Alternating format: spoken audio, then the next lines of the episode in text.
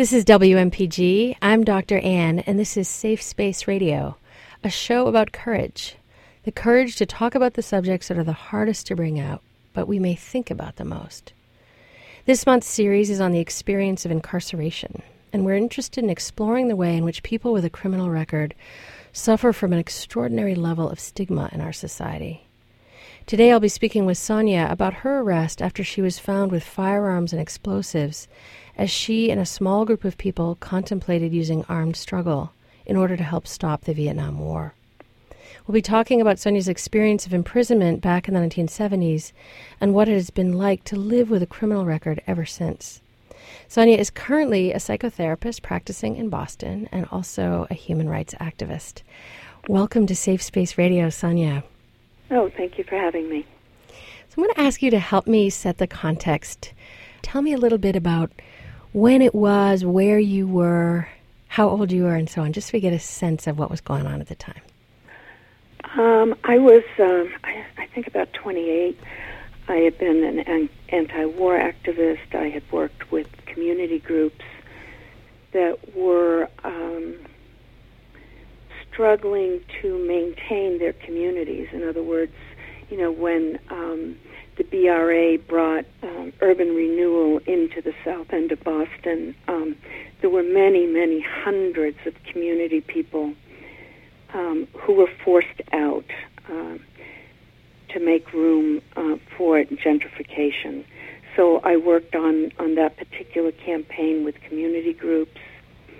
Um, so I had a long, I already had a substantial history um, of struggle by the time of my arrest. And so I understand that you and your partner at the time mm-hmm. really started to wonder, uh, you know, what were the what were the ways that you could stop the Vietnam War, and, and tell me the story of how you came by uh, possession of firearms and explosives. Uh, we got them from construction companies that used it, that we knew had large um, quarries and places like that. But um, at this point, it wasn't a massive collection, but we had, we definitely had some, um, and we had some firearms.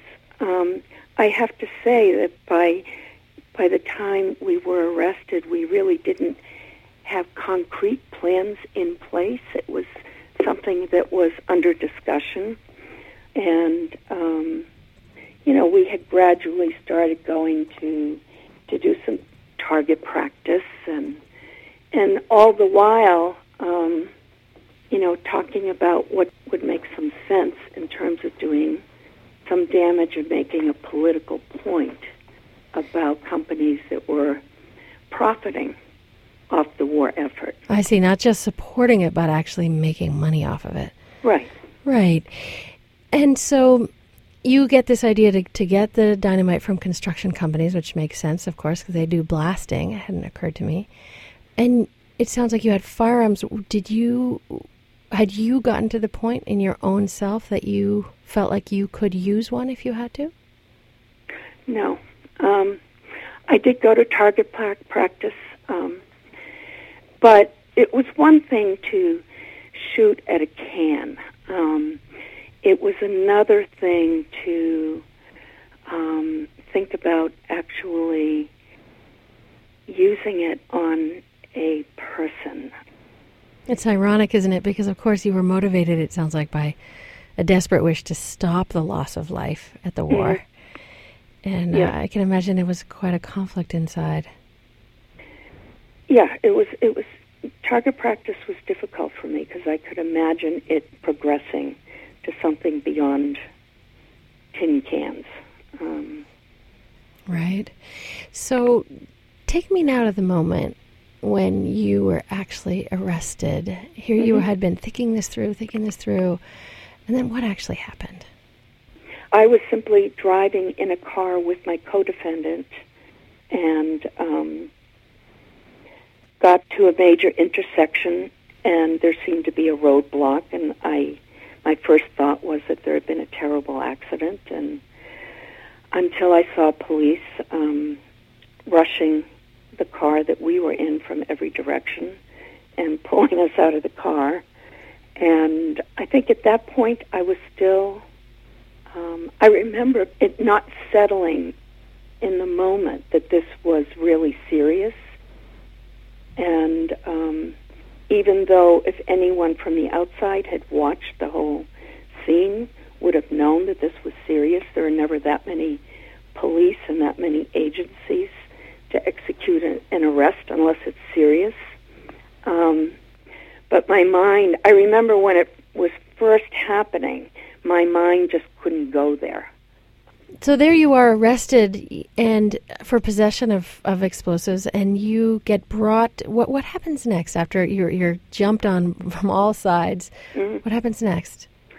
Actually the thing that I was most afraid of was um, when I had been working in the South End, um, I came upon a uh, an offset printing press that I had used for some campaign literature for what we were doing in the um, South End. And I asked the owner if I could use the offset press at night to do some of my own printing, and he agreed. And what I ended up doing was printing hundreds of um, blank selective service cards. And I had a carton of them. And explain what that means to me, Sonia. What does a blank selective service card actually translate to? What does that mean? Well, it used to be when you when we had the draft that every male 18 and over had to register for selective service, and they were given a card which would indicate their draft eligibility. Right, their number, words, right? you were 1A, you were the next group that was going to be drafted. Um, so having a blank selective service card, if you had a 1A, you're going to have difficulty traveling. You might have difficulty getting a new job because people knew that you were going to be drafted. So it was just giving people um, the option of putting in their own draft status. I see. So that way they could essentially kind of dodge the draft or at least be right. able to. I mean, the to selective service would know, you know, what this draft status was, but whoever they had to present it to would look at the card and see what it said. Got it. So you're in the squad car and they uh, take you to jail, and presumably they thought you were a very dangerous person. Um, right. What What happened after that? Well, I was, um, you know, brought into Charles Street, and um, I I had people outside who were trying to raise bail for me, but the difficulty was that there was no bail bondsman who would who would bail me. And after about a week, um, I hadn't heard from my parents at all. And I was concerned about them because they had no idea about this in advance. Um, and my father came in, um, and I was so dangerous, apparently, that I had to meet in a special room with two guards present um, and my father. And um, so we were talking, and he, you know, let me know that my mother really didn't want to see me. Um, and then my father asked me to look him in the eye, and he said, Have you ever hurt another human being? And I said, No. And he said, Then I will help you. And it was the most emotional moment for me. And I asked him, I said, Are you a pacifist? And he said, Well, I don't know what you want to call it, but I would not hurt another human being. And um, he went home and they um, put their house up for, you know, as collateral to get me out of jail. So interesting, isn't it? Because we're talking about the criminal justice system and imprisonment, which is what we're going to go to in a second. But in some ways, the threat of losing the love of your parents may be, for most people, a, a bigger sentence than prison time. Not necessarily, of course, mm-hmm. but it's powerful. So I do want to actually move to that, Sonia. Okay. Um, so they post their house, you get bailed out, but ultimately, I understand you served a six month prison term, and I'd like to hear a little bit from you about what that was like. Um, yeah, I, I was given a um, a five year indefinite sentence, which meant, at least for women, that you had your first parole eligibility in six months. And um, for me, when I got there, I just looked around and said, Oh, I really don't want to be here. the prison wasn't, the prison system was not at all geared to what they said they were geared to, which was rehabilitation. And so I became very active within the prison. And I made a conscious choice to do that. So I started to organize committees to make changes. Um, I joined a committee, or I think I was the committee at Framingham, to um, make changes in healthcare delivery to the prison population. Um, which was terrible. It, it was just a terrible system. So I was busy from morning till night. Um, Tell me the story of how you used some of your former offset printing skills while you were in the prison. yeah, yeah. It probably had less to do with offset. They had a mimeograph machine there, and they had assigned me to work in the mimeograph room, where my job was to type the menus for the adult correctional institutions and mimeograph them. And I thought, oh, this is this is a wonderful opportunity. So at night, I would write a newsletter. I would sit in my room, and I just want to say that I was during the 70s when I was there, the early 70s. You know, it, it wasn't the time of mass incarceration that we have now. So each of us had our own rooms. So I could sit in my room and write at night.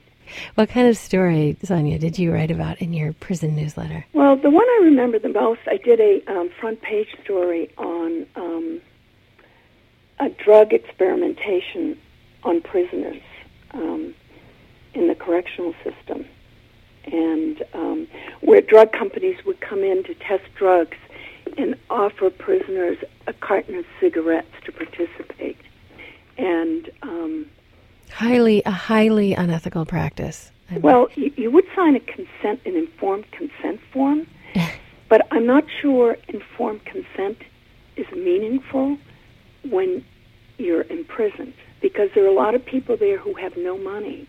They have no family, no money. So a little bit of something is better than nothing.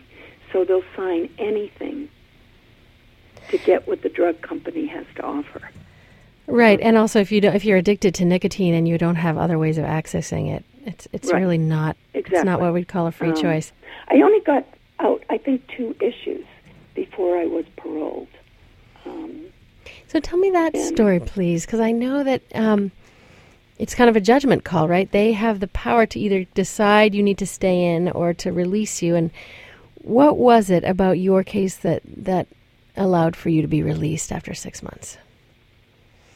I think, in part, is they understood that I had a lot of support outside the prison. I was lucky enough to have enough friends so that I could get a job and have a place to live when I got out. At the time, they wouldn't release people. I don't know if it's the same now, but they wouldn't release people unless you had a job and a place to stay. So I had that. Um, I don't know if the fact that, you know, I was just kind of a thorn in their side um, made a difference. That, I mean, they knew I was producing this newsletter, even though they hadn't proved it up until that point. Um, so they knew you were trouble and they wanted you gone. Is that what you're saying? It's possible. I mean, I think that played a part. Uh huh. Um, And so the fact that you had housing, it sounds like is is that a prerequisite for being discharged or released that you actually have a place to stay? it was at the time, and they would um, actually go and inspect the place where you were going to be living, and they would either approve it or dis- disapprove it. Hmm. And um, you had to have a means of support. You had to have a job. And of course, in that respect, I understand you were very lucky because it can be very difficult to get a job Yes. after you have a prison record. Yeah, uh, I had a job and I had a place to live, but in general, you know, the system is aligned against people being successful when they get out of prison. I mean, it was even difficult for me, who had a significant support group. Um, I had a terrible parole officer. He made life extremely difficult for me. He came to my job. Boy, you mean he came to your job? So if you had been, if you hadn't told people, he could have gotten you fired right there just by the fact of his existence. Right. Right. I see. So, so what are some of the other forces that are aligned to to to make it hard for people to succeed? Well, I can, only speak personally. For me, I couldn't get a, a driver's license for a year and a half. I went to hearing after hearing after hearing at the, the Registry of Motor Vehicles. And it wasn't until I hired a lawyer to go with me to a hearing that I got my driver's license a year and a half after I got out. So there were times when I had to drive a car, so I was driving without a license, and I could easily have had my parole revoked if I had been stopped. Um, at the time, I, you know, we are talking the 70s, that you couldn't have a savings account if you were a convicted felon. Um, so there were, you know, I was just so lucky to have people to to support me through this, and um, and I also, I mean, I was a college graduate, which was very helpful. Right. So you had so many resources that made a huge Yeah. difference. Sonia, I want to jump forward now because I understand that eventually, um, after doing some work as a teacher for a while, you applied to become a psychotherapist, and I'd like to pick up the, your story there, if we may, and and have you tell me a little bit about the challenge of becoming a psychotherapist when you have a prison record. Yeah, I had applied with the uh, to get a license for marriage and family therapy, and I sent in my application, and I think the next day they sent out um, the denial that I couldn't get a license. But then I discovered that um, I could apply to have my record sealed, but it was a huge dilemma for me. I, I, w- I had this huge struggle with myself about whether to do it. Because I thought, I'm the same person today as I am the day after I have my record sealed. Why should I hide who I am? Right, and, and what having your record sealed means is that when they next ask you, do you have a record, that you could say no, you could lie effectively. I can lie. It's state sanctioned lying. Yeah. State sanctioned lying, right. So you can say, I don't have a record, and because it's sealed, no one will find out. Exactly. I see. So here you are with this dilemma. Basically, you have to lie in order to get your license. Yep. And I had to wait because I had a five year sentence, and you have to wait 15 years from the end of your sentence. I had to wait 20 years. But I had the record sealed, and now I'm allowed to lie. Uh, I'm allowed to be a fraud, essentially. So I want to talk about that, about the impact of this, because you're a psychotherapist, you're in the profession of helping people heal, which is in some ways helping people live with more integrity. And yet you Well, it's living with more integrity and living without shame. yes. And making this a secret somehow twists it into something shameful rather than some people make mistakes. Mm-hmm. People have the ability to change. Or not change, but they have the ability to change. So rather than wanting to know the truth and getting to know the person, they tell you to lie about who you are. And so I feel like I'm I'm silenced in a number of ways. I don't talk to coworkers about it. I mean, there's some holes in my life. and people say, "Oh, what were you doing then?" you know? And I, "Oh, I was, you know, you know, I just cover it up." Um I know there's an initiative in California now, which I'm sure won't win, but to have employers not ask the question, have you ever been convicted of a felony? And just get to know the person and see if they're worthy of being hired.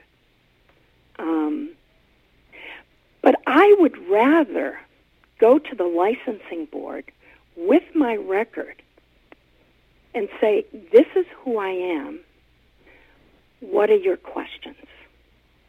And have them decide. Absolutely, because exactly as you say, by lying, it, it makes it as if it was shameful, and then that has all these ripple effects on you. Yeah.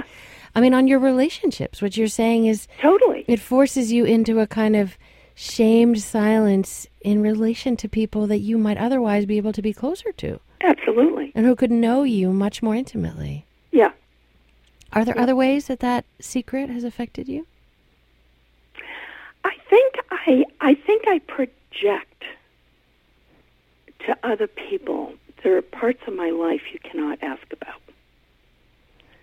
but and how couldn't you, right? Because that's the right. truth. yeah. So people feel a little bit hesitant to get too close to you. Well, I know there are people who I've known for years. They know a lot about my past, but they never ask me about it. I know that sometimes I make light of it, but it was a very traumatic experience.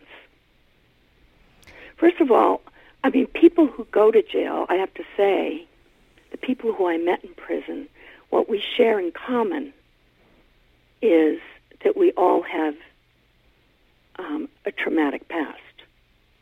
Um, there may be some differences. I mean, I certainly had more privileges than other people who I was in prison with.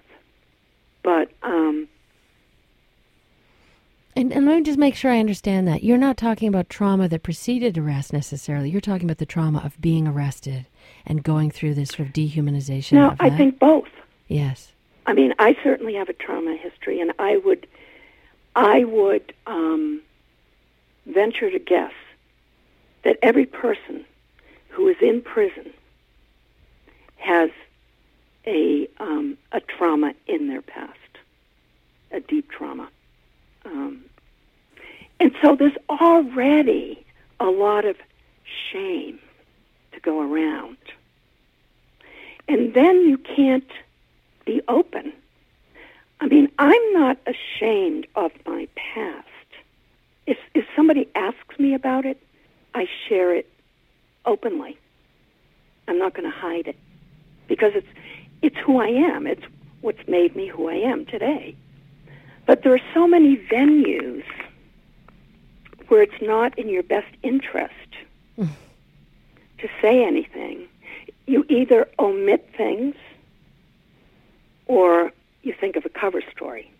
And what would be an example of a venue like that? Well, I'm thinking mainly in work situations. Um, you know, I run into it with clients too, where um, I have a uh, I, like I have clients who have arrest records. yes. And I say, well, how long has it been? And they'll say, and I said, why don't you apply to, you know, you could have that record sealed if that works for you. So how do you know that? and how do you answer, Sonia? I lie. I said, you know what? I used to work with prisoners, and so I know that. But I don't feel gen. I, I mean, I'm not being genuine with them. No. And what do you think might happen if you told the truth? Wow. To a client? Yeah. It feels dangerous. Mm-hmm. Yeah, but right. I can't. It does, I'm not right? sure I can expound on that. I mean, it's so we we're taught you're not supposed to reveal things about yourself. It, it sort of violates therapy codes, Yeah. but it also But it's being, when you're asked a direct question, like, do you, if somebody asked me, do you have children? I would say yes, right? Mhm. How do you know you can have your record sealed? I make up a story. right. And do you think that that ends up affecting y- your connection with that client or patient? I don't know. I ask myself that. I don't know. So, Sonia, we are going to have to stop. But one Yeah. of the things I want to say to you is one of the, kind of guiding principles behind this show is the idea that our deepest wounds become an opportunity, if we want, if we choose, become an opportunity to give something back to people. Mhm. And what I'm so struck by hearing you is that you are doing that. You know, you you are absolutely using what you have learned painfully to help the people you're working with. And and how amazing! I mean, I wonder, right? I have the same silencing therapy police that you do, but I want I, I can only imagine what it would be like for a client who has a history, who has an arrest history, to find out that you, someone they admire and respect and trust, also does. How profoundly that might lift their shame. Yeah, but you know, I would need some serious supervision around that You, yeah, no doubt, and you might even need some legal advice too. you know, I don't know, but I'm so struck by, in some ways, the the authority you have as a therapist and how how powerful it might be. Um, in seeing that someone with like you know if I was your client like me with an arrest history, you know could be this person that I look up to and count on and just how profound that might be. yeah, it has that potential. Right. Um, and I, it, of course, it could go south in all kinds of other ways. But you do agree, like, you know, if a client asks you, do you have children? That's a very. Now, some therapists may not answer. I certainly do. But that's a very different question. It's a very different question. It's not as shamed. We're talking about stigma again. Yeah. This is a question that is so profoundly fraught with stigma. yeah. Yes. And of course, the fact that you have to lie about it, though, ends up feeding that stigma. It does. And I think the reason I agreed to do this today is just um, I think I'm looking for a path out of this. I really, this part of me that just doesn't care anymore. Who knows? Of course I care, but it's like I'm willing to take that risk. Well, Sonia, thank you so much for being my guest. Oh, you're welcome. Thank you. I want to close in asking you mentioned two organizations that made a big difference in your life. We always try to end the show with some resources. You mentioned the Prison Rights Project and the Prison Health Project. Are those both ongoing? The Prisoners' Rights Project is um, Prison Health Project ended um, when I worked there. I see. Okay.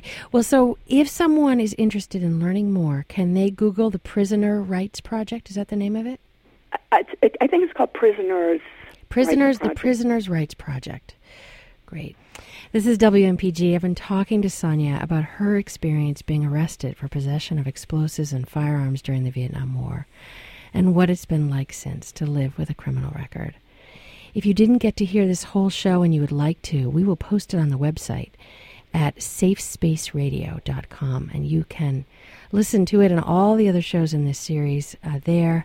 You can also email the link to a friend and you can sign up to get a weekly email with the link to that week's show.